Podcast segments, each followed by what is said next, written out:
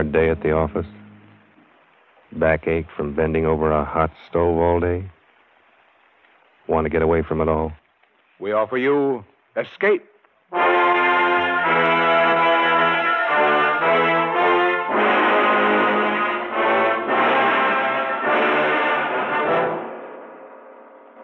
It is midnight, and you are alone.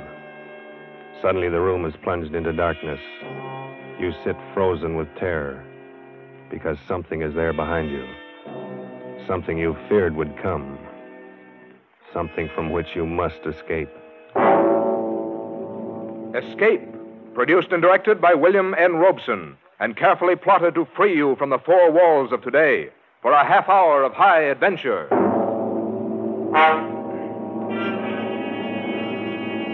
Tonight, we escape to London and a world made strange and terrifying by the workings of an ancient barbaric curse, as Montague R. James tells it in his weird story, Casting the Runes.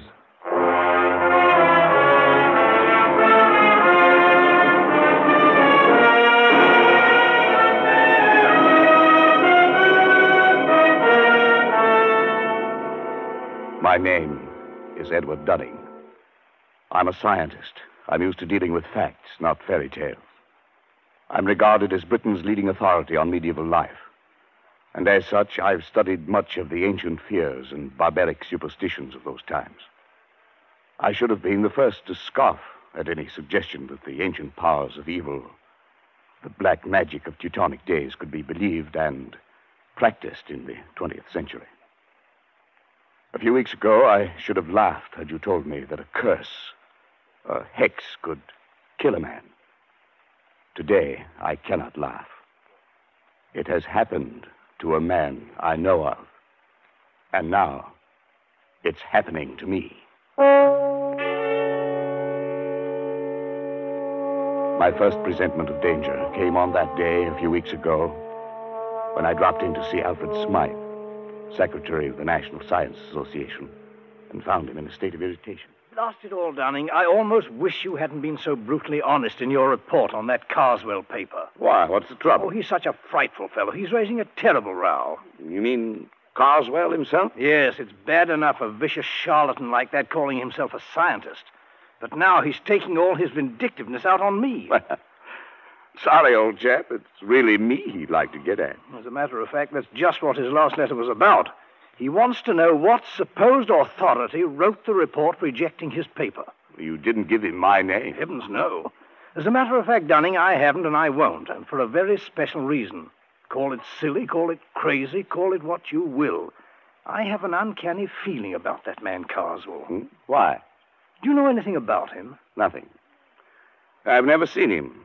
I only know that he wrote a paper called The Truth of Alchemy. It was hopeless. Precisely. And why was it hopeless? Well, besides being abominably written, it was supposed to prove that alchemy, black magic, and such rot actually exists. I think the man really believes it. Undoubtedly he does, and that's what I mean. He lives in an isolated old house in Warwickshire. He's rarely seen elsewhere, and in his whole career he's written only two things this paper and a history of witchcraft published ten years ago. Yes, of course. I remember now. So that's the man. Yes, and that book was even worse than this paper. The man has a warped mind. I'm sure he's tried every unhealthy experiment in alchemy, witchcraft, and black magic. There's no telling to what lengths of vindictiveness a man like that might go. Well, it does sound a bit queer, but. It's Not queer, Dunning. Evil. Oh, come. Man has a right to believe what he likes. He has a right to be angry with me. Here I've glibly scoffed at the man's life's work. Well, perhaps I'm being overly suspicious and imaginative, but I think there's more than anger involved here, Edward. Hmm? This may sound fantastic to you, but, well, John Harrington wrote the report condemning that witchcraft book of Carswell's ten years ago. Three months later, Harrington was dead. Hmm. But, Alfred, what's the connection? Harrington died under very peculiar circumstances. He was walking home alone late one night, and suddenly he screamed, broke into a run, lost his hat and stick, and climbed up a tree. A dead branch gave way. He fell and broke his neck. No one's ever been able to explain why it happened. Come now, Alfred. Surely you're not suggesting. I don't this... know what I'm suggesting. I only know that after he reviewed Carswell's book, John Harrington didn't have a moment's peace. Now you've written an unfavorable review of his, this paper. If I were you, I should keep that fact well hidden. Oh, Alfred. Well, that's ridiculous. Why?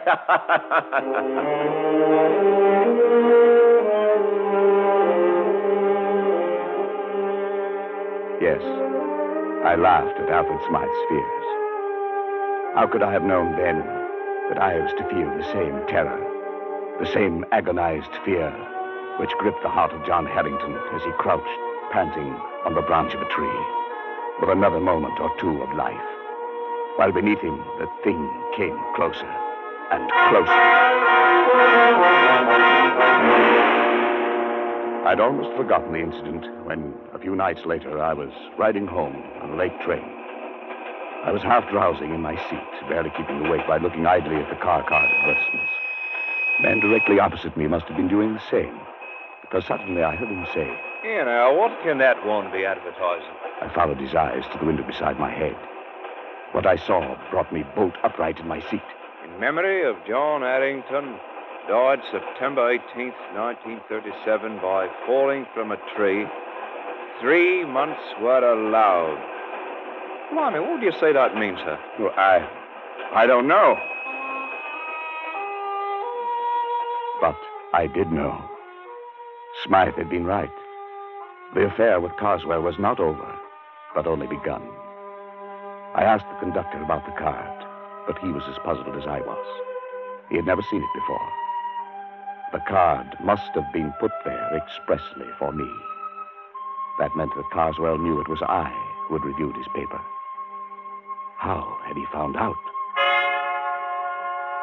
I got the answer the next day. I was in the select manuscript department of the British Museum doing some research in the quiet, almost deserted room. I'd been working steadily for an hour, oblivious to my surroundings, when suddenly, just at my shoulder, I heard a voice. Edward Dunning, you are allowed three months. I swung around in my seat. There was no one within 20 feet of me. I sat for a moment, shaken, and then I stooped to pick up the papers I had brushed to the floor. I straightened up to find a stout, elderly gentleman standing in front of me. Excuse me, sir. Uh, yes? May I give you this paper? I think it should be yours. Oh, yes, so it is. I thought I had them all. This one seemed to have slid across the floor. Thank you very much. Not at all, sir. Good afternoon. He walked slowly away and out of the door. A kindly, stout old gentleman. But there was something about him that made me feel strange. I went over to the attendant. Uh, yes, Mr. Dunning? Uh, did you notice that gentleman I was just speaking to? Oh, yes, of course. Uh, can you tell me his name? Why, that's Mr. Carswell. As a matter of fact, he was asking about you only the other day. Asking about me? Well, he asked who were the great authorities on medieval science. Of course, I told him you were the only one in the country. Oh, I see. Uh, would you like to meet him, Mr. Dunning? I'll see if I Uh, can. uh, no. No, thank you.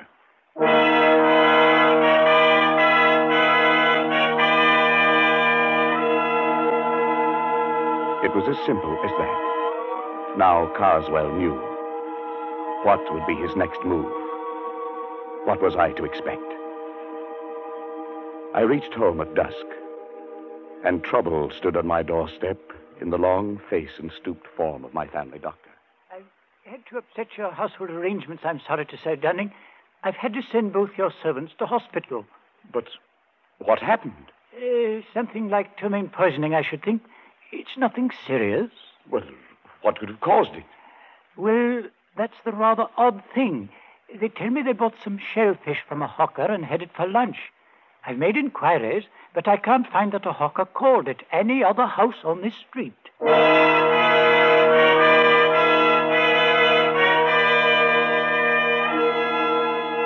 Was this the next move? If so, it had succeeded. I was alone in the house, and my nervousness increased as darkness closed in and the hours advanced toward midnight. I went to bed, but almost immediately I thought I heard something. My study door opening downstairs. I went out and leaned over the banister. There was nothing moving, nothing visible. There was only a sudden, surprising gust of warm air playing about my legs. I went back into my room and locked the door. Suddenly, the lights went out. No doubt it was only a blown fuse, but the chills were playing up and down my spine. I went over to the bed and reached for my watch under the pillow. I suppose I wanted to find out the time. I don't know why. But fumbling on the pillow, my hand touched something far different from a watch. It was like a mouth with sharp teeth and hair around it, not human at all. I fled from my bedroom and spent a long and miserable night locked in a spare room, my ear to the door. But nothing came. I was not disturbed again. In the morning, I searched the house and found nothing unusual. But the mark of fear must have been stamped on my face, for Smythe noticed it next day. Dunning, you look as if you hadn't slept for weeks. Is anything wrong? I. I don't know, Alfred. I. Uh, yes, there is. Carswell knows. How? They told him at the museum. Of course, we should have thought of that. Has anything happened yet? I don't know. It's too fantastic. It's probably my mind, hypnotic suggestion or something, but. Like that man Harrington, I have three months left. Edward. Must have been hearing things. I'm all on edge. I don't, I don't know what to think. John Harrington had a brother, Henry. Perhaps I'd better get you in touch with him. He might know more about this man, Carswell. Yes, yes, do it. And quickly. Three months is not a lot of time.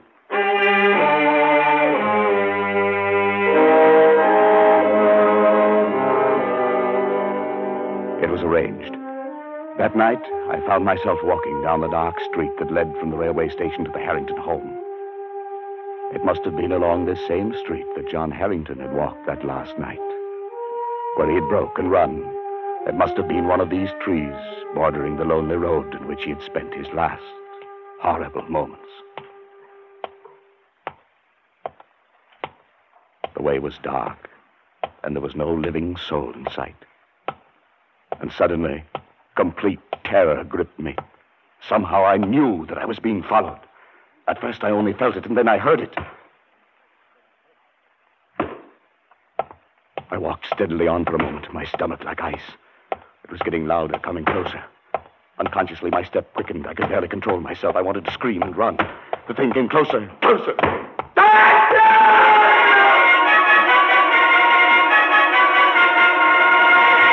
I confess, I broke and ran, ran madly for my life. I was at a little side street. I turned down it, doubling back toward the railway station. I thought I would never make it.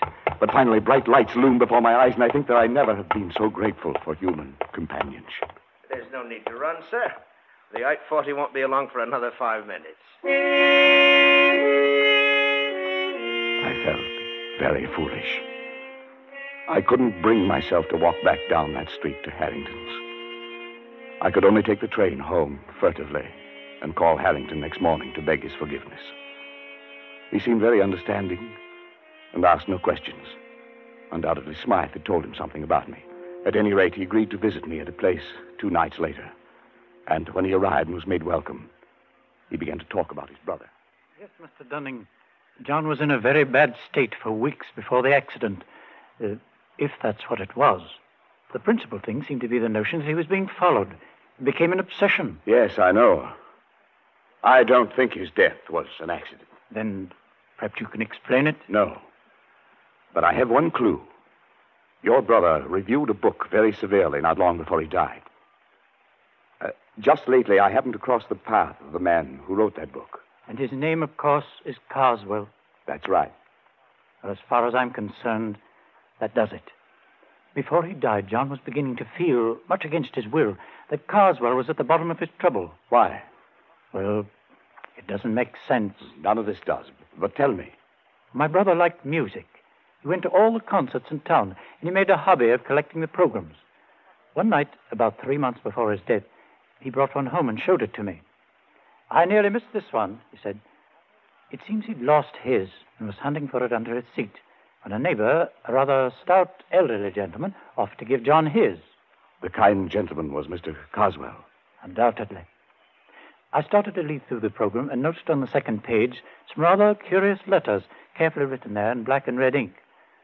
Neither of us could make much of it, except that the letters seemed to be runic. Runes. Runes, of course. Well, John thought it might be important and debated whether he shouldn't try to return the program to the stout gentleman. But just then the door blew open and a gust of air, of strangely warm air, blew into the room. In a flash, it took the program and blew it straight into the fire. Yes, your brother was right. He should have returned it. Well, there was nothing to be done then. No, perhaps not. But do you know what runic letters mean? Well, they're old pre Druid script, I believe. The kind of writing the barbaric tribes used long before the Romans invaded Britain. Yes, that's right. Casting the runes, they used to call it in the old days. Casting the runes. Uh, what do you mean? Well, it was a curse, a, a hex. In primitive England, people thought by casting the runes, that is, handing a person a piece of paper with certain runic letters on it, that uh, you could put that person out of the way, destroy him. It's an old superstition. And the only way to lift the curse was to return the paper to the one who gave it to you, to give it back without his knowing it. I, I don't believe that kind of nonsense. Neither do I. Then what was it that killed John? I don't know. Perhaps his fear of the runes, perhaps brooding about it, becoming neurotic, thinking he saw things and heard things and touched things that weren't there. Perhaps his own mind drove him to death. And what's the difference once you're dead? No difference at all. Casting the runes. Oh, it's rubbish. Yes, of course, but. Good heavens. What is it? I just remembered that day at the British Museum. He cast the runes on me.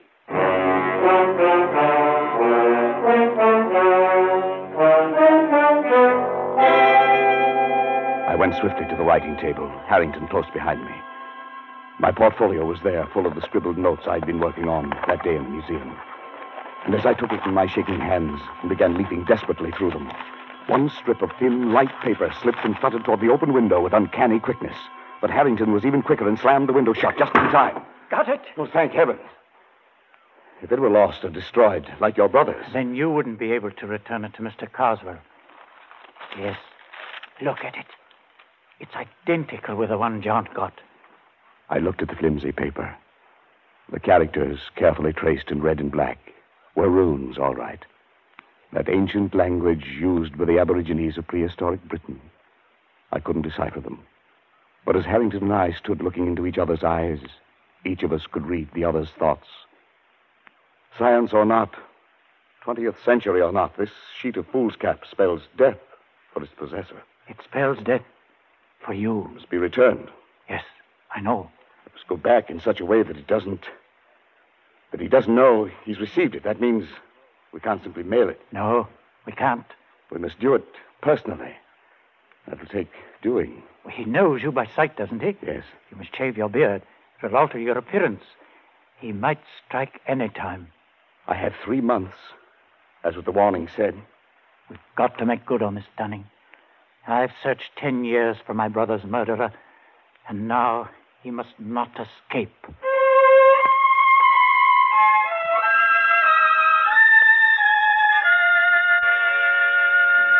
I dare not go near Carswell, so Harrington volunteered to keep a watch on him, to let me know when our chance came to return the runes, if it was ever to come.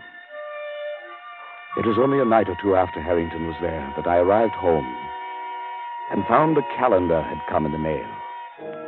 When I examined it, I found everything after November 19th had been torn out.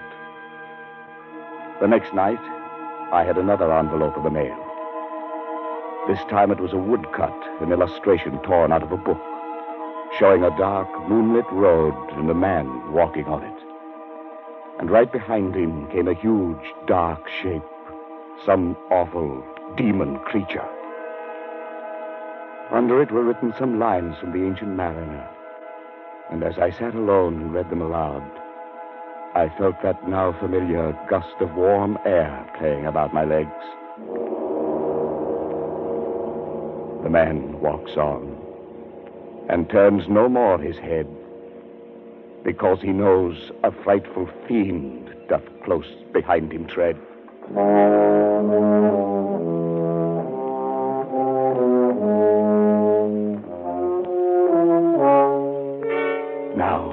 Knew the face of my terror, and it was with me always. Walking down the dark street at night, I heard its footsteps behind me. In my lonely house at midnight, it roamed the halls. Like the ancient mariner and John Harrington, I never turned to look. I couldn't. My nerves were going, and I could do nothing but wait. The days, the weeks slipped by, and still Harrington had no plan. I checked off the days on the calendar Carswell had sent. Now there were eight days remaining, then six, then three, two, one. It was the evening of the 18th. My last day on Earth was to begin at midnight. I was sitting alone in my living room, bathed in perspiration, fighting to keep my nerves in check. Suddenly, I felt that warm gust of air. I listened. There were soft footsteps. A shadow seemed to cross the hall door. And then the footsteps blended into a loud banging. No, no, not yet! I've still got one day more! Not yet! No, Dunning, it's me. Oh, oh, thank heaven. Harry, What's the matter, man? What is it? it was you. You knocking on the door. Your footsteps. Yes, of course. Oh, thank heaven. I, I thought I, I Look, man, you've got to pull yourself together. It's tonight we have our chance. What chance? Carswell leaves Victoria Station by boat train tonight at 10. I'll get on with him there. You take the car I brought and drive to Croydon. Get on the train there. And be sure to bring the paper. Yes, yes, I have it. You've shaved already. Good. Everything depends on his not recognizing you. It's Harrington. Suppose he changes his mind. Suppose he doesn't take that trip. My time runs out tomorrow. He'll be there, and you'll do it. You'll do it well. You've got to.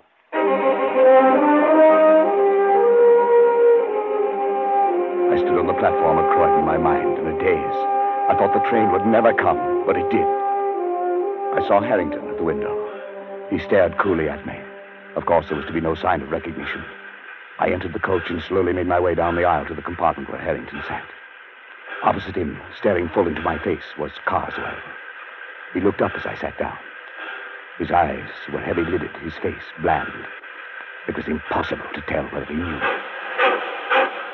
The train started. The next stop was Dover, the end of the line. My last chance. It was time to cast the runes.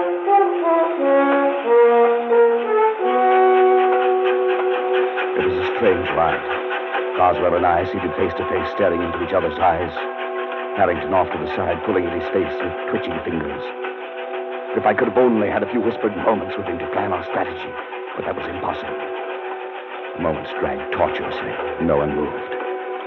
Then suddenly Carswell leaned forward. I beg your pardon, sir. Haven't we met? Uh, Matt? Well, I don't think so, sir. Not unless you're in the plumbing business. Plumbing?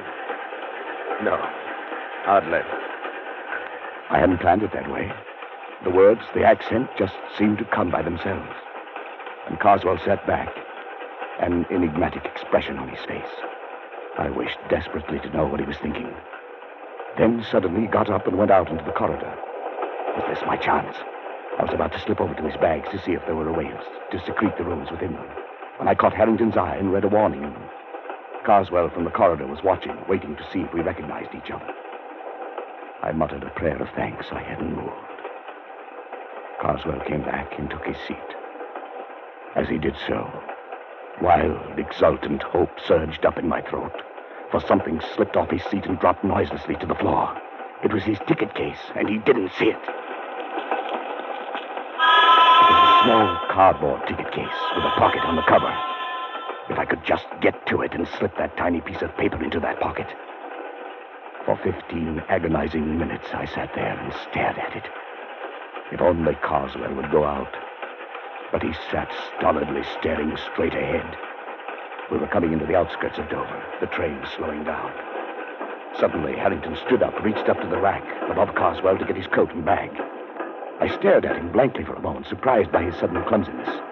And then I realized what he was up to. The bag, the coat, a briefcase all came tumbling down upon Carswell. What the devil? Oh, I say I'm sorry. I'm terribly sorry. Clumsy fool, you might have injured me. What were you trying to do? Well, It was my only chance. sort of Carswell stood you, anyway? facing I Harrington. don't blame you. I reached down, Never got the ticket case, and with trembling fingers slid the paper into the pocket. Of course, I'm... He turned sharply to me, and I extended the case toward him. sorry. Uh, excuse me, sir. Is this yours? Yes, it's my ticket case. Where'd you find it? Here on the floor. Must have dropped off when. Yes. You- I'm much obliged to you, sir. Not at all. Not at all. He looked at me fiercely, his rage at Harrington still twisting his face into a devil's mask. Then he glanced briefly into the ticket case and put it into his pocket.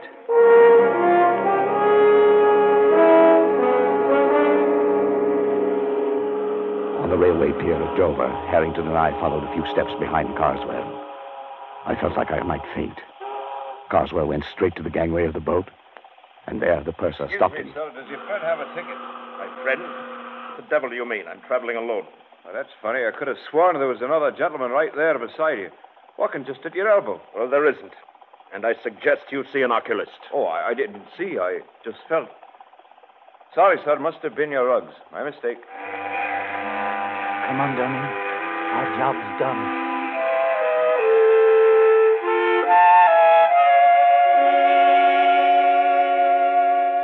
I didn't sleep that night.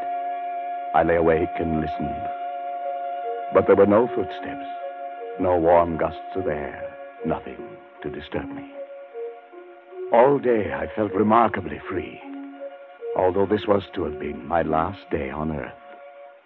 But only just now, when Harrington came in, could I really relax. Oh, Dunning, have you seen the afternoon paper yet? I know, not yet. Well, here, look at it. On the second page. There. Abbeville, France. An English traveler examining the front of St. Wolfram's Cathedral today was struck on the head and killed instantly by a stone falling from the scaffolding. A note of mystery was added by the fact that although the cathedral was undergoing repairs, no workman was on the scaffolding at the time of the accident. The traveler was identified by papers found on him as a Mr. Carswell of Warwickshire. Uh, of course, it could have been an accident. Yes. Yes, it could have been.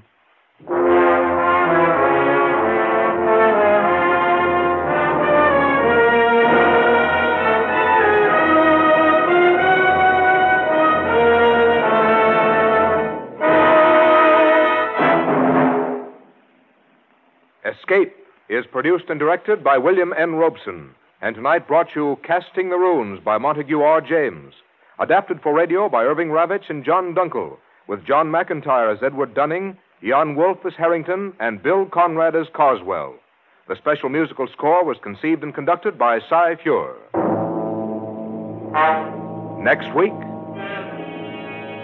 You are trapped in a hidden valley, high in the Andes, walled in by sheer rock precipices, and surrounding you, closing in on you, is a band of blind men who want your eyes.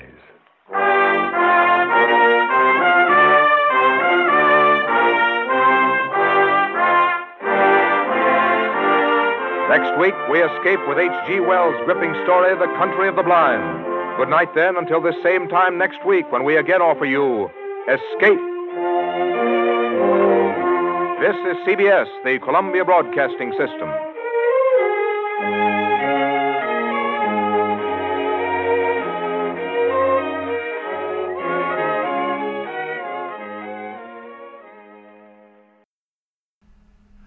We'll return to Escape Theater right after this message from our sponsors.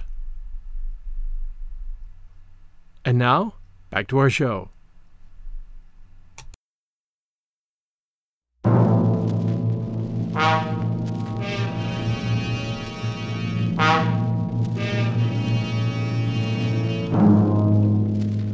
Burned up at the high price of turkeys?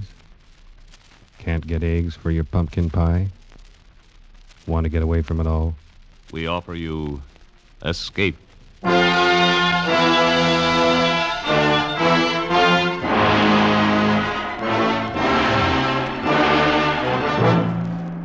You're trapped in a remote valley of the Andes, walled in by sheer rock precipices. And surrounding you, closing in on you, is a band of blind men who want your eyes. Escape, produced and directed by William N. Robson, and carefully plotted to free you from the four walls of today for a half hour of high adventure. Tonight, we escape to the high mountains of Ecuador and to a remarkable world where sight is unknown, as H.G. Wells imagined it in his curious story, The Country of the Blind.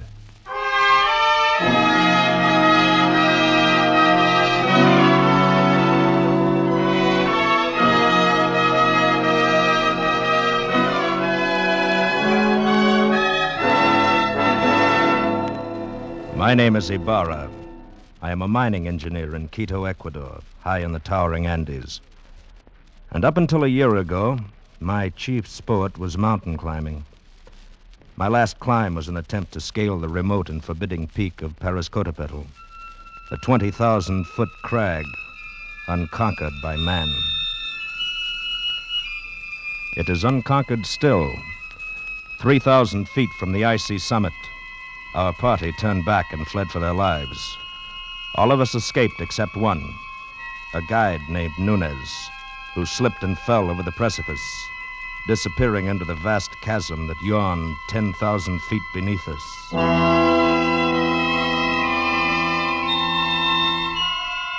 The horror of that man's fall has haunted my dreams for a year. Because of it, I have forsaken mountain climbing for the rest of my life. And that decision still stands, even though today I have seen Nunez. He was sitting on the steps of my shack when I arrived at the mine this morning. At first, I didn't recognize him. He was so much changed. I thought he was a ragged beggar asking alms. Is. Is it you, Senor Ibarra? My name is Ibarra, yes. What do you want? You do not know me, senor. I know, I. You look like a man I knew once, but he is. Dead?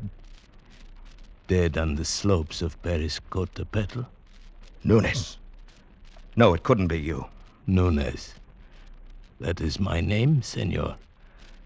At least that is the name I remember. But you fell. I saw you fall. Yes. It's impossible that you could have lived. Perhaps the gods of the mountain had some reason to spare me. Nunez, if we'd had any idea that you were alive, but you went down, down thousands of feet. We couldn't even attempt to find your body. I know. I do not blame you. You could not have reached me. And if you had, I. I should not have welcomed you at first. But then later. What do you mean, Nunez? Senor, you will not believe what I have to tell. I can hardly believe that I'm seeing you, talking to you. But what has happened to you? You remember that night, the night I fell? Yes. We had been toiling all day, inching our way up a steep ice wall. And as darkness came, we found a narrow ledge, barely three feet wide. It's not very wide, but we can get our shoulder wall up, cut off some of this wind. Hell, that'll be welcome. Yes, but first we'll rest a moment. Look at that icy devil up there glistening in the moonlight. There's another 3,000 feet of sheer ice wall to the top. Well, I can see why no one's ever made it. Think we should go on? I don't know. Nunez, what Huh? do you think? It is not my place to say, senor. I was hired to guide you to the top. I agreed. What do you really think? If I believed in the gods of the mountain, as the Indians do, I should be frightened now. Why? Because we have invaded the Forbidden Circle. This part of the Andes is unmapped and unknown, senor. And therefore shrouded in superstition, eh? It is an easy thing to believe strange things in this white loneliness. Some of the legends are really fascinating. I've heard of one, something about a hidden valley called the Country of the Blind. Yes. It is supposed to be somewhere down there below us. A fertile valley which was settled many centuries ago, and then cut off by the great landslide of Araka. But why the Country of the Blind? Well, even before it was isolated, the people developed a strange illness. All of them slowly went blind. After that, their children were born blind. And the legend is that the valley was the home of the mountain gods. It was too beautiful for human eyes. It's odd. Well, it's all nonsense. Yes, of course. Would be pleasant to find it, though. You know the old proverb in the country of the blind, the one eyed man is king? I doubt that we could ever find it. I even doubt if it exists. Of course not. I was only joking. Yes. Well, now, if you're arrested, we'll make the shelter wall. Right. I'll give you a hand in a minute. Believe me, Ibarra, for two pesos, I'd give up this climb. I never realized Senors, how... I'm slipping! Hang on! Nunez! Nunez!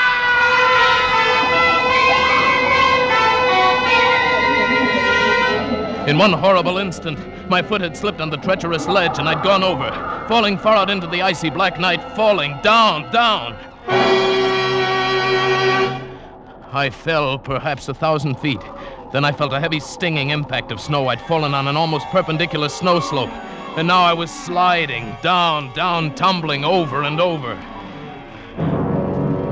And then suddenly I realized that my own motion had almost stopped, and it was the snow that was moving. I was riding an avalanche. At almost the same moment, I went over the second precipice. It was higher than the first, much higher, perhaps 4,000 feet. I fell with the snow for what seemed minutes, every second expecting the terrible final impact. But the impact never came. Miracle of miracles, that sheer wall blended almost imperceptibly into another steep snow slope. And again I was sliding. Gradually, as the arc of the slope curved away, I felt myself slow down. And finally, I rolled to a stop and lay still. When I awoke, it was morning, and I was covered with snow. I shook off the cold white blanket on my chest and rested a moment. And then I rolled over on my back and looked up.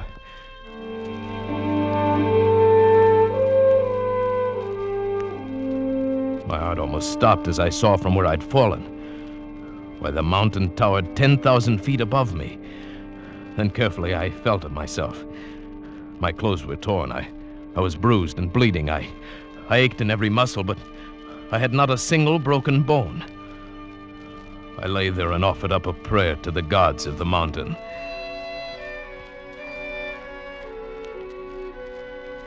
Far below me lay a lush valley sparkling in the morning sunlight. I could see the stately trees and the green meadows fresh with dew. I started down the mountain, but it was still an arduous descent. The farther down I got, the more I realized the beauty of the scene. Why, this was a hidden paradise I'd fallen into, and I was the first man ever to see it. So I thought. But I was wrong. I realized that first when I saw the cultivation in the meadows, and then the walks, well kept stone walks laid in a symmetrical pattern all over the valley. And then I saw them. There were men and women lying under the trees and resting in the fields. Nearby, a collection of windowless huts marked a village, and the plastering of the houses was done in a wild variety of colors. I thought to myself, hmm, the plasterer who did that must have been blind as a bat. Then I saw two of the men quite close to me. They were standing on a bridge over the little stream. They were dressed in odd, loose clothing, and there was a strange look about their faces.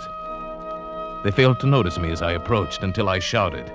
Suddenly, they looked up attentively in my direction. I waved wildly at them, but they took no notice. Why, the fools must be blind. Blind? Could it be that I have fallen into the country of the blind? Hmm. In the country of the blind, a one eyed man can be king.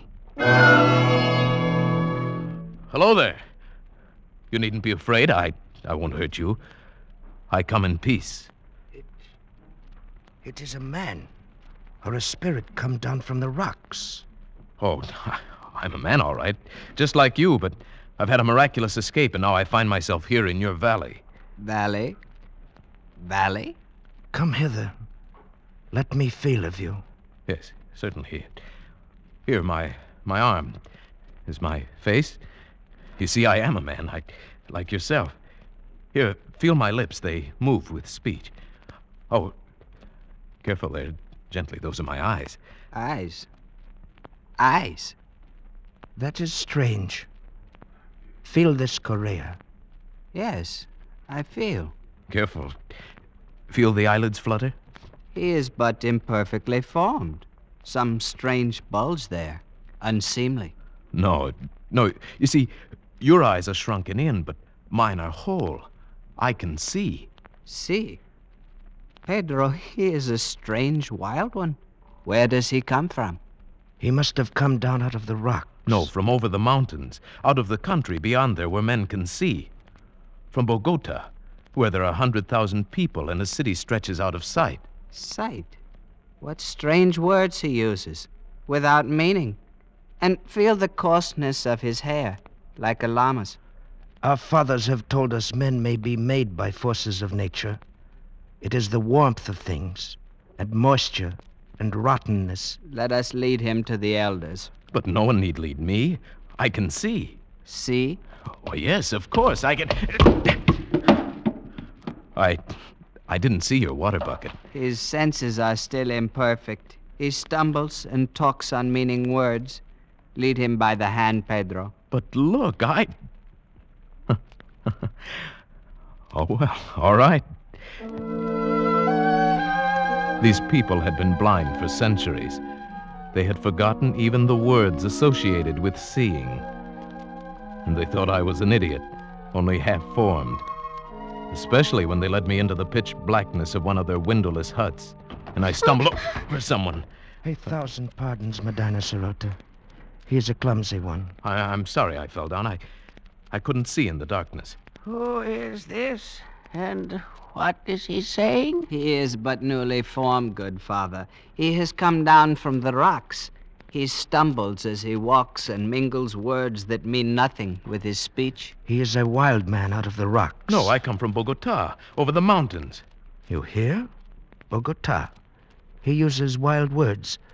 His mind is hardly formed. He has only the beginnings of speech. Bogota? yes. I I come from the great world where men have eyes and see. That must be his name, Bogota. He stumbled twice as we came thither. He must be taught. No, you, you don't understand. I can see, but not in the dark. To you, darkness or light is all the same, but to me, to to us who can see, to us outside in the world beyond the mountains. Mountains? We... What are mountains? Very well, then, beyond the rocks. there is nothing beyond the rocks. That is the end of the world. Oh, but surely you must realize the, the sky above covers more than just this valley. Sky? Above? There is nothing above but the roof of rock. He is very raw, my children. He shall have to be taught from the beginnings. Now take him away. Feed him. It shall be done, good father. But guide him. See that he does not stumble over my daughter again. Do not fear, father. I shall guide him myself and feed him. Very well. Come. Take my hand. Thank you. It it'll be a pleasure to get outside again, out of this darkness. Come this way. Yes. What is your name? Medina Sarote. Mine is Juan. Juan Nunez. Oh, oh, sunlight. Oh, this is better. And now I may look at you. Why, you're beautiful. I cannot tell you what a wonderful thing you are to see. Please, you must be careful. Why? If you do not learn quickly and cease speaking such strange words, they may not be so kind to you. They might be angry. They might even destroy you.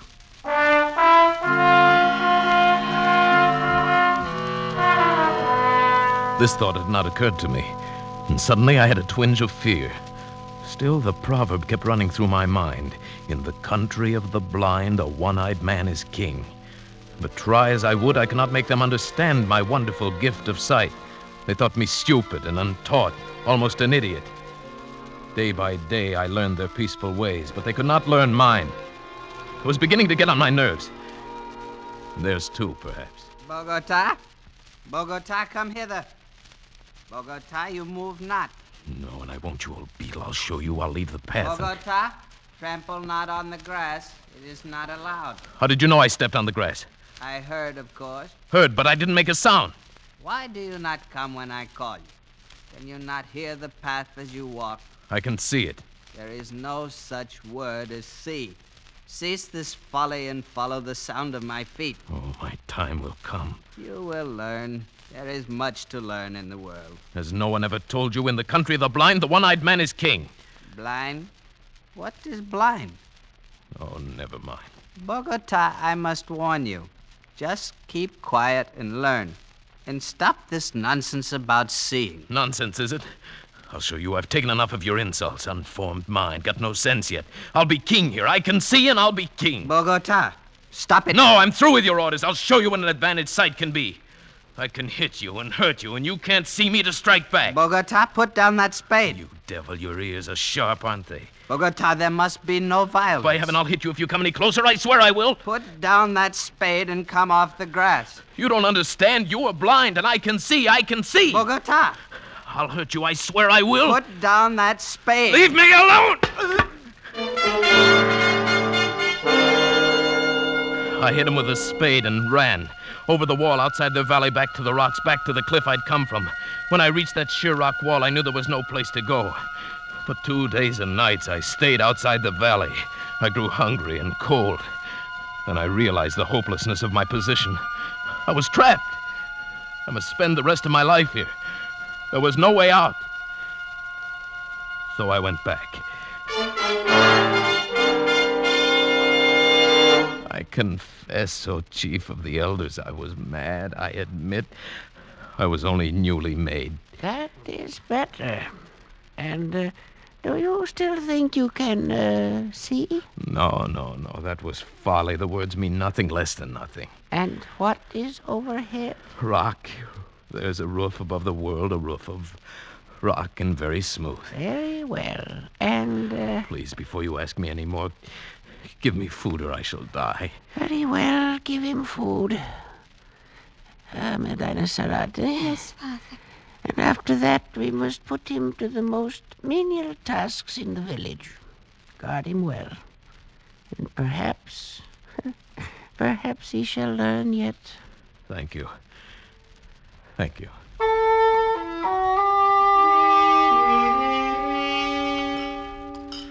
Oh, that is better. You are kind, Medina Sarote. Very kind. I am glad you came back. You are? If they were all like you, I should never have run away. What was that word you said I was? Beautiful. You are.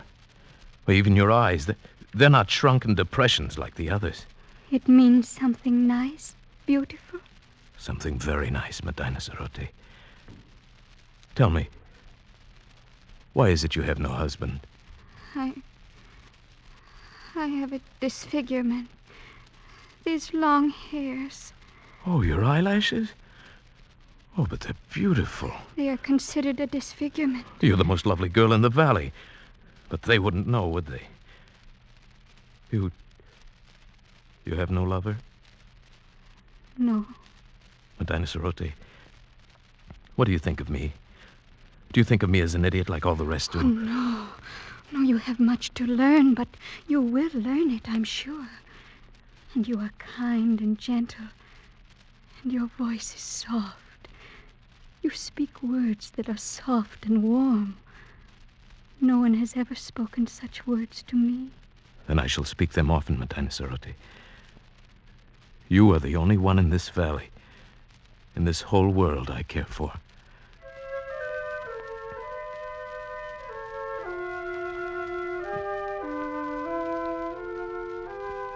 And so it began.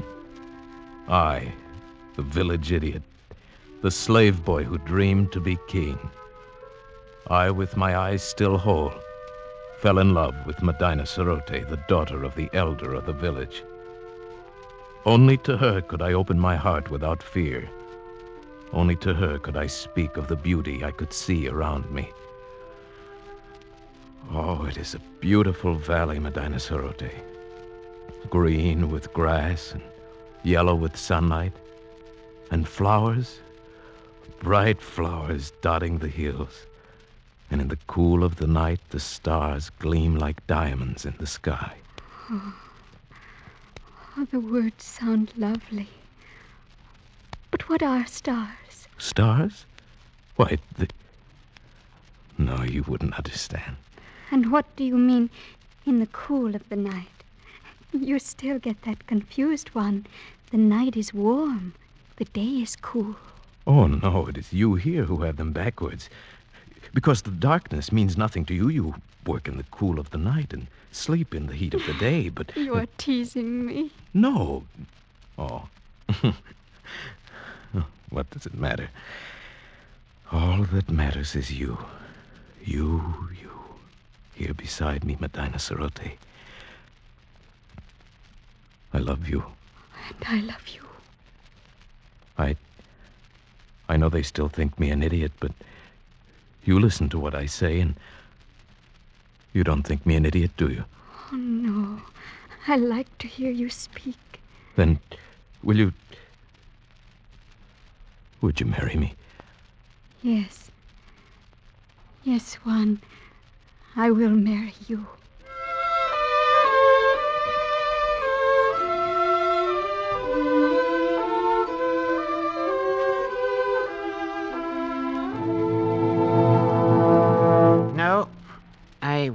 Have it. But, Father. He is an idiot. He has delusions. He cannot do anything right. But he is getting better. He's better than he was. And he is strong and kind, stronger and kinder than anyone in the world. And he loves me, and I love him. No, I will not have it. Uh, great sire, if you please. What is it, good doctor? I have examined Bogota, and the case is clear to me. I think very probably he might be cured. Huh? And uh, how might that be done? His brain is affected by something. I believe I know what it is.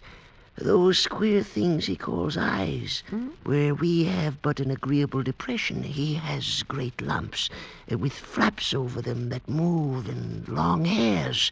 Consequently, his brain is in a constant state of irritation. But uh, what can be done to cure him? A very simple surgical operation. Remove the cause of the irritation. We will merely cut out his eyes.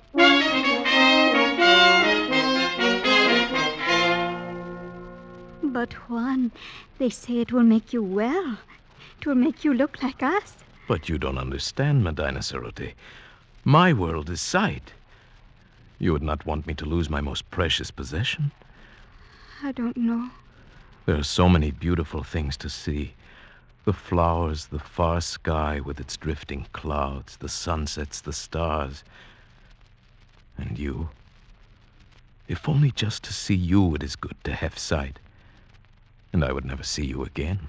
Juan, I love to hear you say these things, even though I know it is just your imagination. But, my dear, these things are real. No, they are fancies. This is real. If you will let them cut out your eyes, we can be together always. Then you want me to? Oh, if you would. If only you would. What else can I do? My dearest one. My dearest with a tender voice. I will repay you.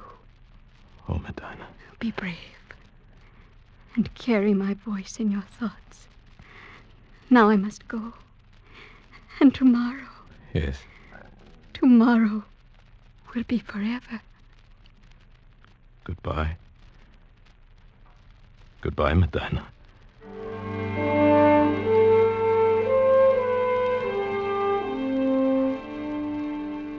I suppose I knew it then, when I said that. I only meant to go up on the rocks and look out over the valley, to spend my last days feasting my eyes, my precious eyes, on the wonderful, beautiful world of light and color.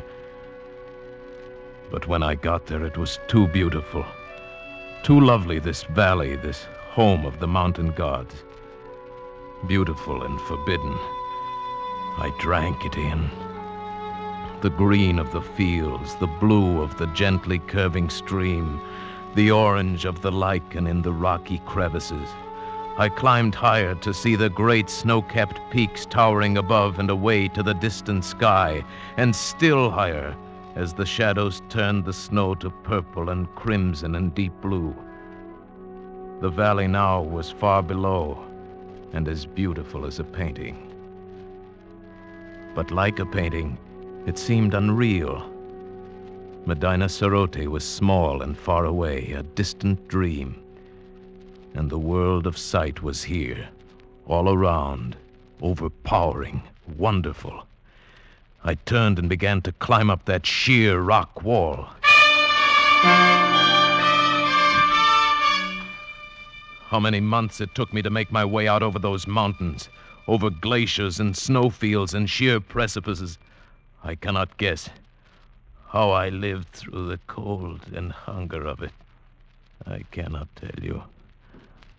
But I'm here at last, back from the country of the blind. Good heavens, man. What an experience. Yes. Terrible and wonderful. You aren't sorry you came back? Sorry? Hmm. I see her face clearly now. It is the only thing I see. Nunez, come, you need food.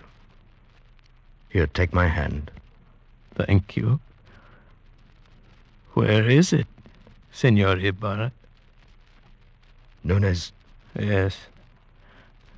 The gods of the mountain have had their revenge. Those months of crawling over the snow and ice, with the sun glaring down. Yes. I am blind.